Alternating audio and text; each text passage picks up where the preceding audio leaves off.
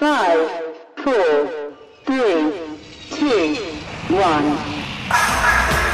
Five, four, four, three, three, two, two, one. Y'all ready for this? One, two, three, let's go. Here we go. Uh, uh. Let's party again. What's going on, everybody? Welcome to the High Five Countdown Podcast. My name is DJ Setho, and how ironic, there's just as many High Five Countdown Podcast episodes as there were Savior Roadblocks when Rick was trying to get Maggie to the Hilltop community.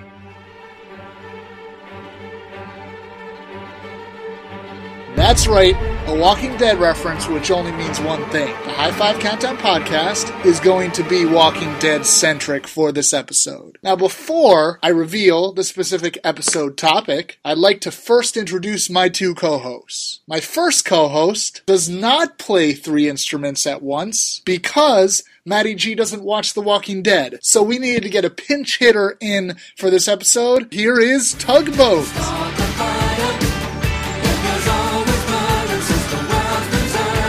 Hey, what's happening? I'm happy to be here. Thanks for having me. I don't think you realize this, Tugboat, but right now the awkwardness is, is really developing that I'm actually calling a grown man Tugboat. Yeah, I choose to be anonymous, but DJ Anonymous is already taken, so Tugboat was an old nickname, so I, I figured I'd bring it back. Now I know you are a big TV watcher. You really like the shows that you get into, and, and you have a great take on a lot of different shows. Uh, what type of shows are you into right now? Uh, right now, I absolutely love the OJ show for the last 10 weeks. Um, I'm up to date on all those episodes, uh, currently waiting for Game of Thrones to come back, and uh, I need, I'm still a couple episodes behind on Better Call Saul. That, that's where I'm at with TV. My second co host has not completely caught up with this season.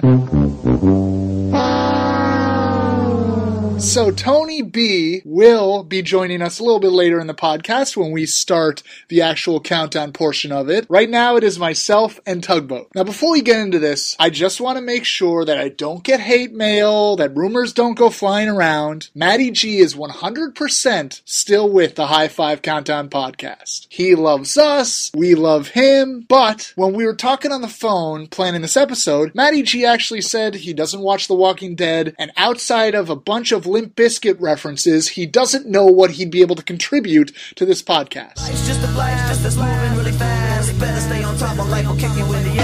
And as much as I love Limp Bizkit references, I just decided to bring in Tugboat to pinch hit for Matty G since he follows The Walking Dead, and I think will provide some interesting takes on the episode and on this top five countdown. So, our High Five Countdown Podcast episode is the top five problems with The Walking Dead.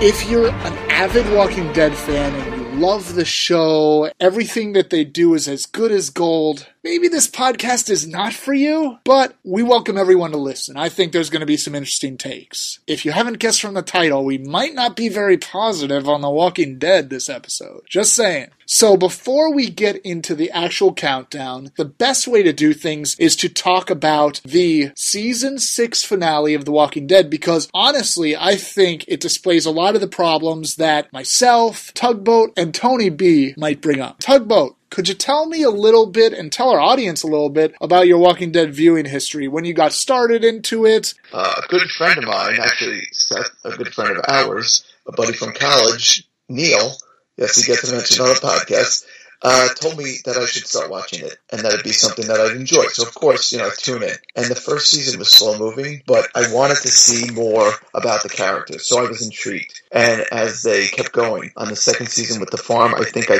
binge watched that as well. And then by the third season, I was all caught up and I was watching week to week. And I've pretty much been a weekly follower since then. With season six, I made sure to watch the whole season, and now I guess we're sort of here. My Walking Dead history is pretty similar. I was told by a friend to check the show out. The first season had happened, so he introduced it to me on Netflix, and it was good. I'm not typically into zombie shows, So I was like, all right, this is fine. Second season got me sold. The character development was awesome. I loved the stuff they did with Shane, and some of the conversations they had about living in the zombie apocalypse were great. I've been hooked ever since. But the show's been frustrating because I think it's got a lot of problems, and every time you think they're back on track, one of these problems kind of sprouts up. So, Tugboat, I think the best place to start is what were your thoughts on how they wrapped up the season six finale? You can breathe. You can blink. You can cry. Hell, you're all gonna be doing that. Nobody, not one fan that I've talked to or heard an opinion on, has thought that the ending that they did was worth it. Finally, Negan arrives at the end of the episode, just what everybody's been waiting for. And then the only thing that anybody wanted to know was who was actually going to get it. And to do the cheap cliffhanger that you compared to the Lost Hatch,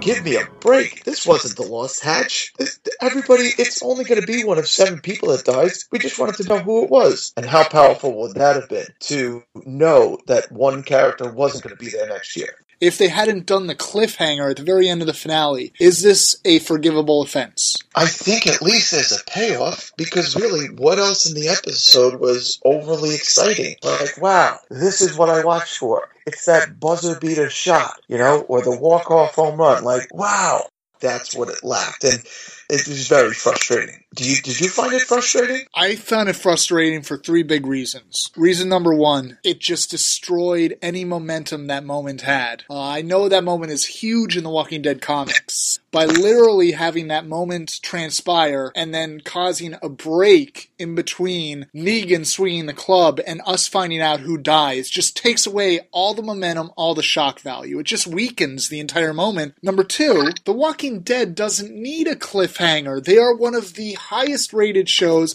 They're the highest rated cable show. Do they even know who they're going to kill off yet? It's almost like if you have a bad contract negotiation, maybe you're going to get written out of the show. And it's cheesy. If you just had some gusto, you'd kill the character, you'd move on, and you'd show people this is a different world. And which brings me to number three, which is right in line what you said, is that The Walking Dead had a point to conclude, a natural point to conclude, and it was like they were afraid to conclude it there. I don't know what they were afraid of. You can be an auteur and have a point to make, but you're making a movie or you're making a television show for an audience. And when you're doing that, there's a give and take. We suspended disbelief. Okay, this is going somewhere. Okay, it's going somewhere. Something big is going to happen. And then only to see it cheapened at the end where the cast themselves don't even know who's going to get it. How much more effective would it have been if they just would have told you, this is who dies? I think it would have been perfectly fine. You know, and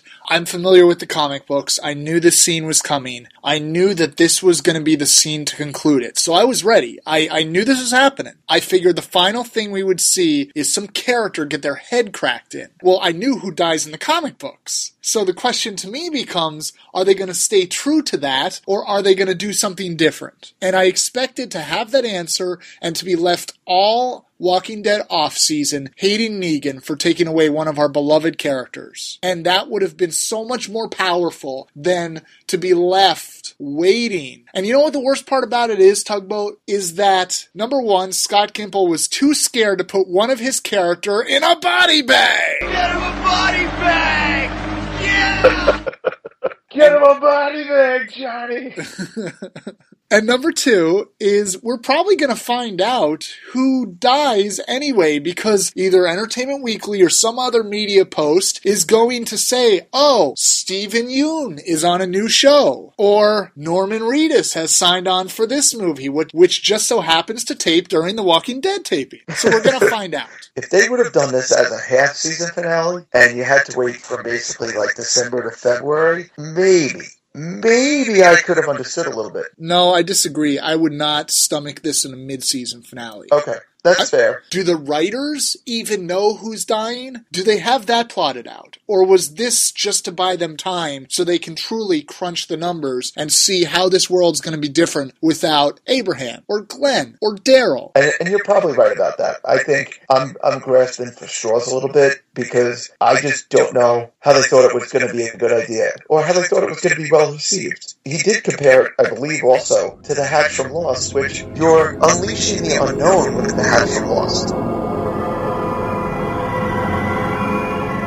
With this, it's one of seven people that's dying. It's not that much of a stretch to say, okay, this person is going to be there versus this person isn't going to be there. It's totally different. Bad comparison, Scott Gimple. Bad, Scott. But Tugboat, we need to get back to the island. We have to go back, Kate. We have to go back.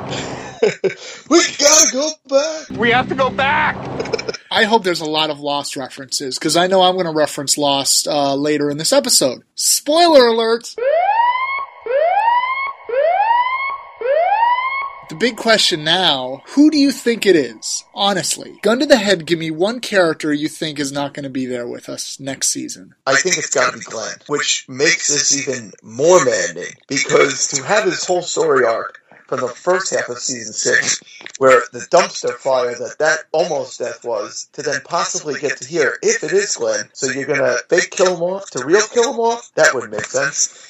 Quite honestly, I almost don't even care who dies at this point. Like I want it, I want, I wanted to know. And then six months from now, what am I going to be doing six months from now? I agree. For me, I'm going to answer this question based on two viewpoints I have. Number one, the character that died had to be prominent in this past episode, if that is where they're leaving off in episode one of season seven, in which case it's Abraham. Money on it, hands down. But what if the first episode of season seven does not start out where we left off? What if season 7, episode 1 starts off with us seeing everything from the viewpoint of the characters that Negan captured. To see it from the viewpoint of Daryl, of Glenn, of Rosita, of Michonne. And we get a true character development episode with those characters. In which case, if we go down that route, then I also agree. I think Glenn's done. And and once again, if they open up season seven with that, I think that people would also be just you know enraged to talk about the actual episode because I know we've been talking about the end. Part of me really wonders, right? So Rick and his gang are being met by roadblock by roadblock. Are there like two roads in Alexandria or close by? You mean to tell me Rick couldn't hightail it out of there with his gang? I know that this is all leading up to Negan. It was so contrived that that was the way they did it. Well, I think it would have been helpful if they flashed up a map before this journey took place, Oregon Trail style, so we could see where we're going. Or perhaps they might have turned around and found a giant van, a VW van, that was driven by Hugo. He's gonna live alone and be one of those guys. You know, the crazy guys with a big beard and no clothes who's naked and throws duty at people. And maybe that's how they escape. Could Sawyer run shotgun? Great plan, Moonbeam. After that, we can sing Kumbaya and do Trust Falls. Totally. Yeah! Who's more of like a tough guy, Sawyer or Daryl? That is good. I would say Daryl. We ain't losing nobody else. I'm going for a run. Come on, we're gonna lose a light. Okay. If you're asking me for better character, I'm saying Sawyer every day, all day. Oh, of course. Well, I also think, see, Sawyer, Daryl kills you with the crossbow. Sawyer will kill you with his bare hands, and Sawyer can also play nice. Daryl can't really play nice. Daryl's got one speed. Sawyer can be cunning. Doctor playing golf. Whew, boy, howdy. I've heard everything.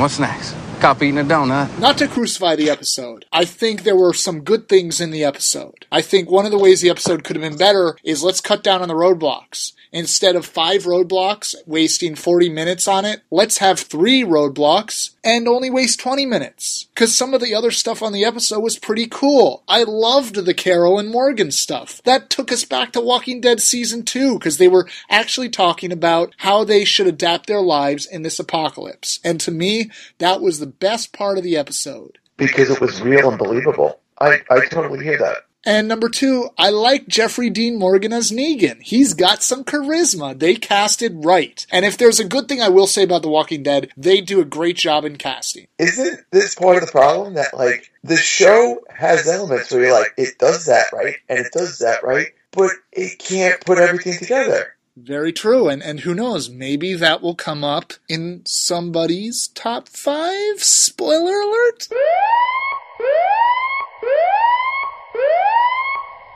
Perhaps. What is the state of The Walking Dead going into season seven? And where are you at with the show going into season seven?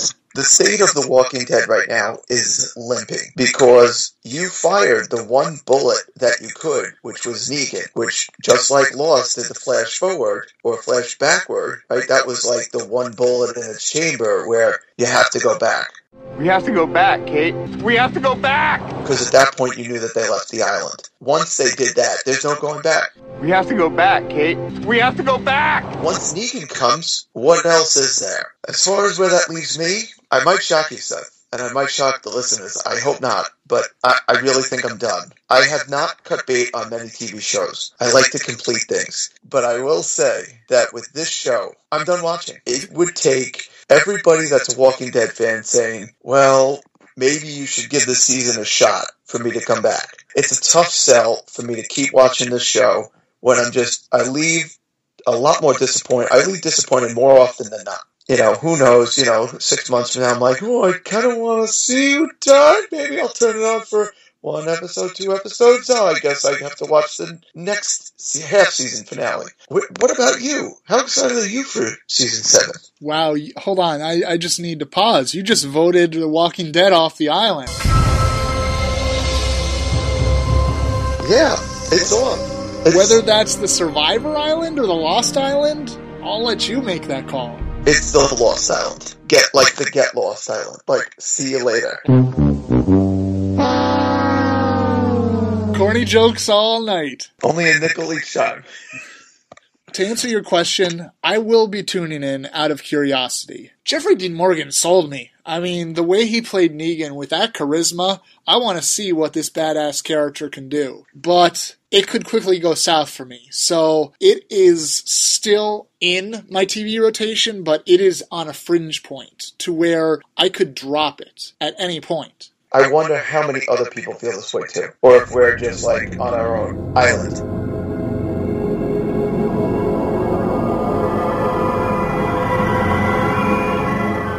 You, me, Sawyer, and John Locke partying up on our own island. Great plan, Moonbeam. And after that, we can sing Kumbaya and do Trust Falls. That would be fun. Oh, yeah. Except the whole possibly dying part. Y'all ready for this? Here we go. Normally, what we do is is we we have Matty G come in and, and we tally these and, and, and we we do a definitive top five. But this is a little bit of a different topic because I think what we've done is we've reached a point where we've troubleshot a show and we've come up with pretty much all of the same things. So what I'd like to do is instead of doing the tally, I'd like to pretty much just give everyone closing statements to this point of the top five problems of The Walking Dead. Closing statement. Thank you to the court for hearing my Walking Dead arguments. I'm so gonna insert Judge Wapner music now. I think if I have to sum it up, I'm to make it very short and sweet, which is if I have to come up or think about how to solve X, Y, and Z about a TV show and all the problems it has, then that just tells me that that TV show is not for me. And it's gotten to the point where these issues and these problems are, there's no way that they can come back for them. Unless something drastic happens, I probably will not be watching that's because I really do want to watch season six. It's I, I feel like I've already invested so much into the show. I, I, I should kind of continue it, but they're they're making it tough on me.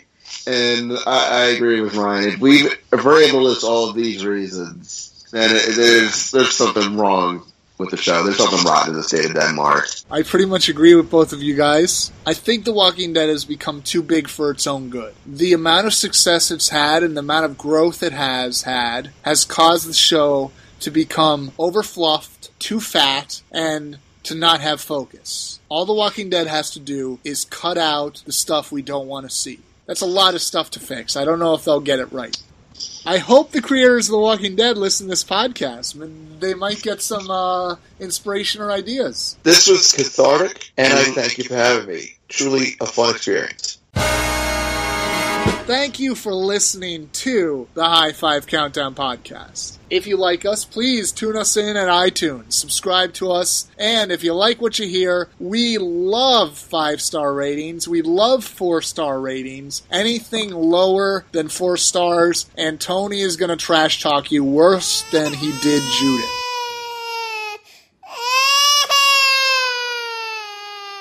That's right, and I won't show any mercy. So give us good ratings. Download the podcast. Don't just stream it. Download it. Make sure it's downloaded. Go on to iTunes, search High Five Countdown Podcast, and we're going to pop right up. Check out our previous episodes, our most recent one being Top 5 Cinderella Stories. And I think it's time to end this podcast. My name is DJ Setho, and I am going to go eat a big tub of pudding with my buddy Coral. Carl! Where's Carl? Carl! All right, so I, I'm Tony. I just want to make it clear I'm not anti-baby.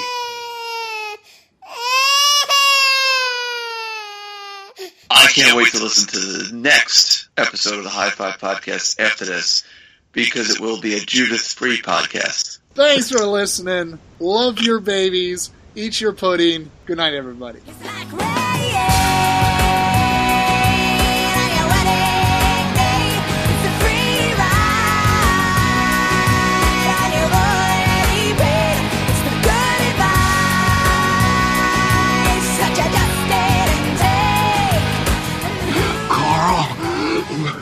Where's Carl? Carl!